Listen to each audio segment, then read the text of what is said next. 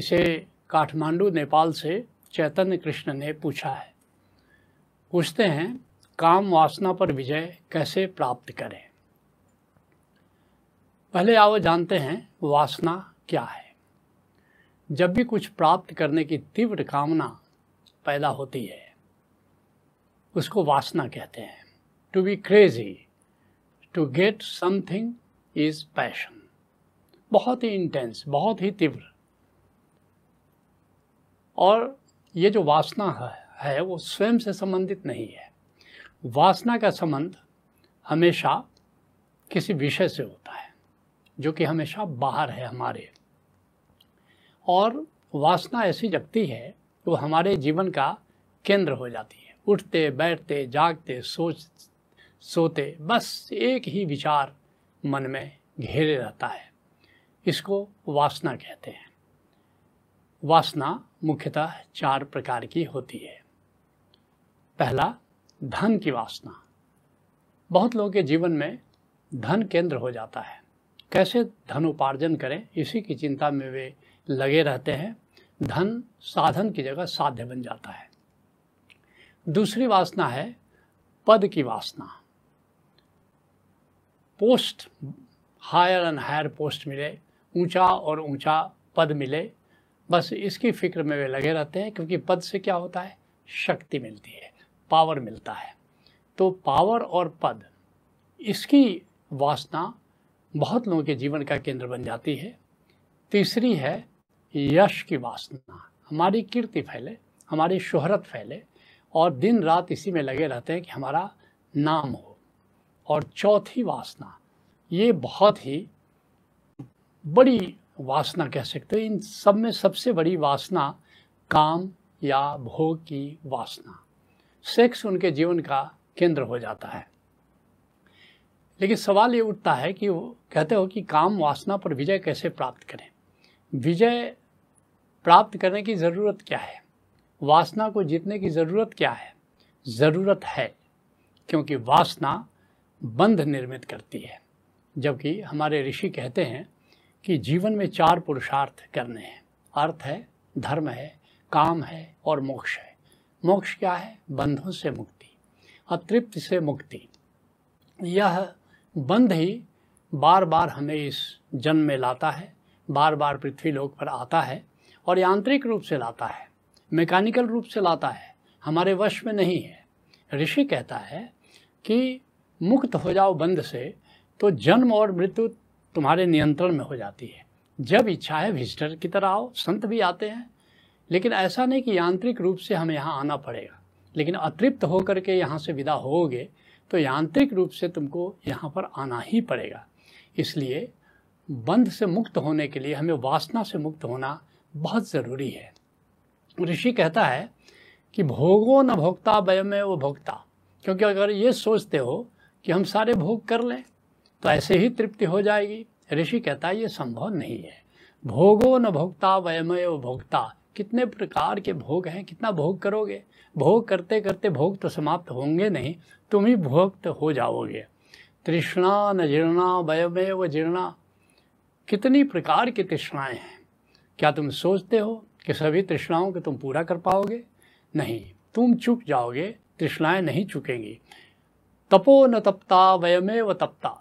कहते इतने प्रकार के तप है। क्या तुम सोचते हो कि सभी प्रकार के तप तुम कर पाओगे? तब पूरा करते करते तुम ही तप्त हो जाओगे।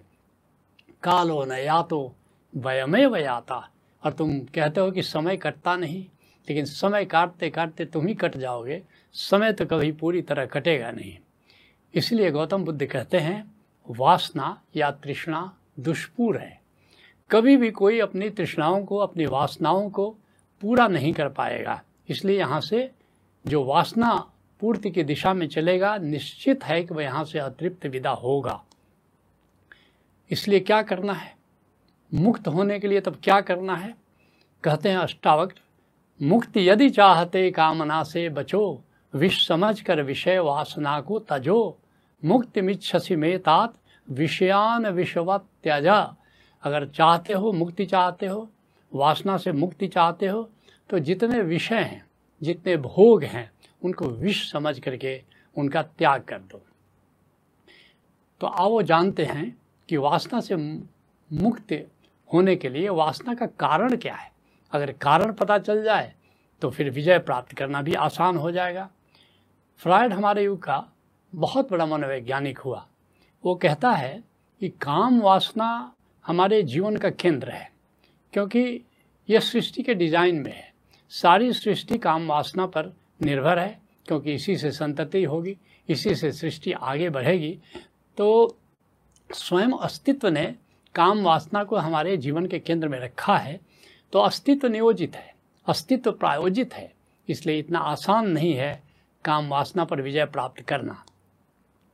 जब भी वासना आती है तो पहले विचार के तल पर आती है, और फिर हम वैचारिक रूप से अपनी वासना से जुड़ जाते हैं।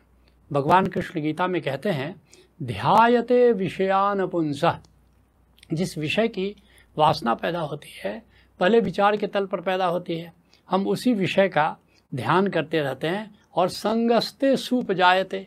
फिर उसको प्राप्त करने की इच्छा, उसका सानिध्य प्राप्त करने की इच्छा मन में पैदा होती है। संगात संजायते काम। इससे कामना पैदा होती है कि दूसरे हमारी इस वासना को पूरा कर दें और कामात क्रोध हो भी जायते और अगर कोई उसकी पूर्ति में बाधा देता है तो हमारे भीतर उत्तेजना पैदा होती है, क्रोध पैदा होता है। और इस तरह से करीब करीब पूरी ज़िंदगी हम वासना पूर्ति में लगे रहते हैं, क्योंकि हम सोचते हैं कि अगर हमारी वासना पूर्ति हो जाएगी तो हमें सुख प्राप्त होगा। इसलिए गोविंद गीता में हमने कभी लिखा था, नर नारी में नारी नर में, आनंद खोजता है पर में। नर कुत्ते जैसा भटक गया, सूखी हड्डी में अटक गया। स्वामी होकर दासत्व तजो, गोविंद भजो गोविंद भजो। इस भूमिका के साथ आओ अब मनन करते हैं कि काम वासना पर विजय हम कैसे प्राप्त कर सकते हैं। एक ही उत्तर है, जो सारे ऋषियों ने दिया है। कि काम वासना पर विजय प्राप्त करने के लिए एक ही उपाय है, और वह है ब्रह्मचर्य। लेकिन ब्रह्मचर्य का, की जो व्याख्या की गई है अब तक, या जो ब्रह्मचर्य से अभी तक समझा गया है, यहाँ तक शब्दकोश में भी जो अर्थ दिया गया है, संतों का, ऋषियों का, वह अर्थ नहीं है। सामान्यतः क्या समझा गया है? ब्रह्मचर्य का अर्थ समझा गया है कि अपनी काम वासना का दमन करो। नहीं। ब्रह्मचर्य का अर्थ ऋषियों के अनुसार, संतों के अनुसार यह नहीं है। तो पहले आओ इसका अर्थ समझते हैं। ब्रह्मचर्य, ये जो चर्य शब्द है, ये समझने जैसा है। ये चर शब्द से बना है।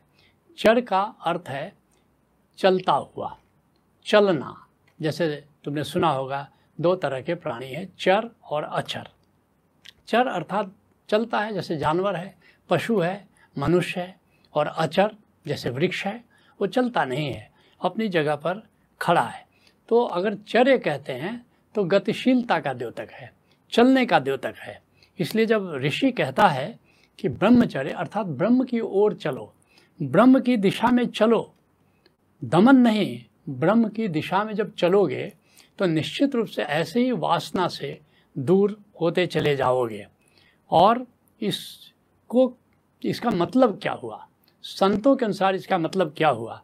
इसका मतलब ये हुआ कि ब्रह्म की दिशा कहाँ है? ब्रह्म है क्या? हमारे ऋषि कहते हैं कि ब्रह्म हमारे सहस्रार पर ब्रह्म कमल के रूप में विद्यमान है। और इस तरह ब्रह्म कमल की ओर, इसलिए ब्रह्म रंध्र भी कहते हैं, सहस्रार के ऊपर, जहाँ बच्चों का तुम देखोगे, थोड़ा वाइब्रेट करता रहता है छोटे छोटे बच्चों का उसको ब्रह्म रंध्र कहते हैं। वही ब्रह्म का स्थान है। अर्थात अपनी ऊर्जा को ब्रह्म की ओर गति दो। ये ब्रह्मचर्य का अर्थ है। ब्रह्म की ओर गति करना, ब्रह्म कमल की ओर गति करना, ब्रह्म रंध्र की ओर गति करना, सहस्रार की ओर गति करना। अर्थात ऊर्जा का जो ऊर्ध्वगमन है, सामान्यतः हमारी ऊर्जा मूलाधार चक्र पर होती है, नीचे के चक्र पर होती है। लेकिन जब हम इसको ऊपर की ओर गति देते हैं ससरार की ओर गति देते हैं तो उसका अर्थ है ब्रह्मचर्या। इसका अर्थ है कि ब्रह्म की ओर हम गति कर रहे हैं। उससे क्या होगा? दरिया साहब बिहार के संत हैं, बड़े प्यारे संत हैं। कहते हैं कि ब्रह्म जाग्यो भर्म भाग्यो कहते हैं जब ब्रह्म जाग जाएगा, अर्थात ब्रह्म के, की दिशा में हमारी ऊर्जा गति करना शुरू करेगी तो हमारे सारे भ्रम विदा हो जाएँगे। क्या भ्रम है? कि रूप में, देह में सुख है। देह वासना जो हमारे भीतर पैदा होती है, किसी की देह की कामना तो हमको लगता है कि किसी की देह हमको मिलेगी तो उससे हमको सुख मिलेगा। कहते हैं दरिया साहब नहीं, जिस दिन ब्रह्म जागेगा, जिस दिन तुम ब्रह्म में जाकर के थिर होने की कला जान लोगे, यह भ्रम तुम्हारा विदा हो जाएगा कि देह में सुख नहीं है, बाहर में सुख नहीं है, संसार में सुख नहीं है। अगर सुख कहीं है तो तुम्हारे भीतर है, तुम्हारे घटाकाश में है, तुम्हारे ब्रह्म कमल में स्थित है। इसीलिए शंकराचार्य कहते हैं कि एक गजब की बात है। कहते हैं कि नारी स्तन या नारी स्तम नाभिदेशम दृष्टवा मागा मोहावेशम, एतन मांस वसाद विकारम मन से विचिंत बारम बारम यह जो देह का रूप देखते हो ये मांस और वसा के खेल हैं। इसमें मत उलझो। असली जो आनंद है, जो सदा रहने वाला है, टिकाऊ रहने वाला है, वह जो हमारी आत्मा है जो ब्रह्म का अंश है, या तो उसमें जाकर उसकी ओर गति करो, या फिर ब्रह्म जो चारों तरफ़ फैला हुआ है, जो ब्रह्म रंध्र पर जुड़ा हुआ है, उसकी ओर गति करो तो उसमें असली आनंद है। इसी बात को ओशो ने अपनी प्रवचन माला संभोग से समाधि की ओर में कहा था कि जो तुम अपनी ऊर्जा को संभोग में नष्ट कर रहे हो, नीचे के चक्रों पर नष्ट कर रहे हो, उसको ऊर्ध्व गति दो और उसको समाधि की ओर ले चलो, उसको ब्रह्म की ओर चलो लेकिन इस पुस्तक का ऐसा अर्थ का अनर्थ किया गया कि ओशो को सेक्स गुरु घोषित कर दिया गया। जबकि वो सीधी सादी बात कर रहे थे, ऋषियों की बात कर रहे थे, हमारे संतों की बात कर रहे थे कि ऊर्जा काम वासना में नष्ट करने के लिए नहीं है, उसको ऊर्ध्व गति दो और उसको ब्रह्म की ओर ले जाओ। इसी को कई संतों ने कहा कि काम से राम की ओर चलो और जो काम वासना है, उसको ऊर्ध्व गति दे करके उसको समाधि सुमिरन, इसमें लगाओ। तो संक्षिप्त में, जब ऋषि कहता है, जब संत कहते हैं कि काम वासना पर विजय प्राप्त करना है तो ब्रह्मचर्य साधो। तो सीधी सादी बात ये कह रहे हैं कि अपनी ऊर्जा को ऊर्ध्वगामी करो। तो इसलिए ये जानना ज़रूरी है कि तो हम ब्रह्मचर्य कैसे साधे, अर्थात ऊर्जा को ऊर्ध्वगतिमान कैसे करें, इसके लिए दस प्रकार से हम ऐसा कर सकते हैं, अर्थात दस प्रकार से हम ब्रह्मचर्य साध सकते हैं या दस प्रकार से ऊर्जा को ऊर्ध्वगामी कर सकते हैं, जिसमें कि पहला है, अपने भोजन पर ध्यान दो। कुछ भोजन है जो ऊर्जा को ऊर्ध्वगामी करते हैं, कुछ भोजन है जो ऊर्जा को निम्नगामी करते हैं। जैसे लौंग है, जैसे इलायची है, जैसे तुलसी है, ये सब ऊर्जा को ऊर्ध्वगामी करते हैं। और जैसे प्याज है, जैसे लहसुन है, ये ऊर्जा को निम्नगामी कर देता है। एक बार करीब तीन महीने तक मैंने ऊर्जा पर प्रयोग किया था कि ऐसा क्या आहार है जो ऊर्जा को ऊर्धगामी करता है और क्या आहार है जो ऊर्जा को निम्नगामी करता है। तो ऐसे भोजन का सेवन करो जो ऊर्जा को ऊर्धगामी करते हैं। दूसरा है पर्यावरण। पर्यावरण ज़रा साफ़ सुथरा रखो, स्वच्छता रखो। अगर तुम भीड़ में जाओगे तो ऊर्जा निम्नगामी हो जाती है। अगर एकांत में रहो, वृक्ष के पास रहो, नदी के किनारे रहो, जलाशय के पास रहो तो तुम देखोगे ऊर्जा ऊर्ध्वगामी हो जाती है। इसलिए संतों को तुमने देखा होगा, जहाँ रहते हैं, जंगल के पास, बाग बगीचे में, नदी के किनारे। देवराहा बाबा तो बिल्कुल नदी में मचान बना करके रहा करते थे। उसका कुल कारण था ऊर्जा को, का ऊर्ध्वगमन करना। तीसरा है सतसंगति। अच्छे लोगों की संगति में रहो, अच्छी पुस्तकें पढ़ो ओशो की, का प्रवचन सुनो गीता पढ़ो, रामायण पढ़ो अच्छा साहित्य पढ़ो। चौथा उपाय है व्यायाम। इसलिए देखा होगा तुमने कि ओशो ने जितनी ध्यान की विधियाँ दी करीब करीब सब में व्यायाम रखा। सक्रिय ध्यान देखो, कुंडली ध्यान देखो, नटराज ध्यान देखो। कितना ऊर्जा ऊर्ध्वगामी करने का उस सब में प्रयोग है। तो व्यायाम करो। पांचवा उपाय है प्राणायाम करो। जितना तुम प्राणायाम करोगे कोई भी प्राणायाम करो, भर्सिका प्राणायाम करो, कपाल भाती करो, नाड़ी शोधन करो, अनुलोम विलोम करो, ये सब ऊर्जा को ऊर्ध्वगामी करते हैं। और फिर छठा उपाय है मूल बंध साधो। ओशो कहते हैं कि अगर दिन भर में 24 घंटे में 300 बार तुमने मूल बंद लगाया मूल बंद का अर्थ है कि अपने गुदा द्वार को ऊपर की ओर सिकोड़ो, सांस छोड़ो और उसको ऊर्ध्व गति दो, उसको मूल बंद को ऊपर की ओर सिकोड़ो तो मूल बंद लग जाता है। और ओशो कहते हैं कि दिन में अगर 300 बार 24 घंटे में तुमने मूल बंध लगाया तो पूरी तरह ब्रह्मचर्य घटित हो जाता है। और एक और बात, बहुत से लोग सोचते हैं कि अगर मूल बंध लगाते हैं तो शायद उनकी काम ऊर्जा क्षीण हो जाती है। नहीं, क्षीण नहीं होती है, उसकी गति ब्रह्म की ओर, सहस्रार की ओर हो जाती है। सातवां उपाय है ध्यान। जितना निराकार के प्रति जागोगे, उतना ही ज़्यादा ध्यान लगेगा और ध्यान में तुम्हारा, तुम्हारी ऊर्जा गतिमान हो जाती है। फिर साक्षी यह आठवां उपाय साक्षी। साक्षी का अर्थ है, आत्मस्मरण के साथ सारे कर्म करो, ये भी ऊर्जा को ऊर्धगामी करते हैं। उसी तरह समाधि, नौवा उपाय है, समाधि। तुम समाधि में जाओ, ओशोधारा में समाधि कार्यक्रम होते हैं और जैसे ही समाधि से उठोगे, तुम आँख बंद करके देखो, बैंगनी रंग दिखाई पड़ने लगेगा। बैंगनी रंग दिखाई देने का मतलब है कि तुम्हारी ऊर्जा सहस्रार पर है और दसवां उपाय है सुमिरन। जितना ब्रह्म के सुमिरन में रहोगे, उतनी ज़्यादा तुम्हारी ऊर्जा सहस्रार पर स्थिर हो, होती है। तो ये सारे उपाय हैं जिससे तुम ऊर्जा को ऊर्धगामी कर सकते हो या ब्रह्मचर्य को साध सकते हो। और एक अंतिम बात मैं कहना चाहूँगा कि जो न करेगा सीना आगे, पीठ उसे खींचेगी पीछे।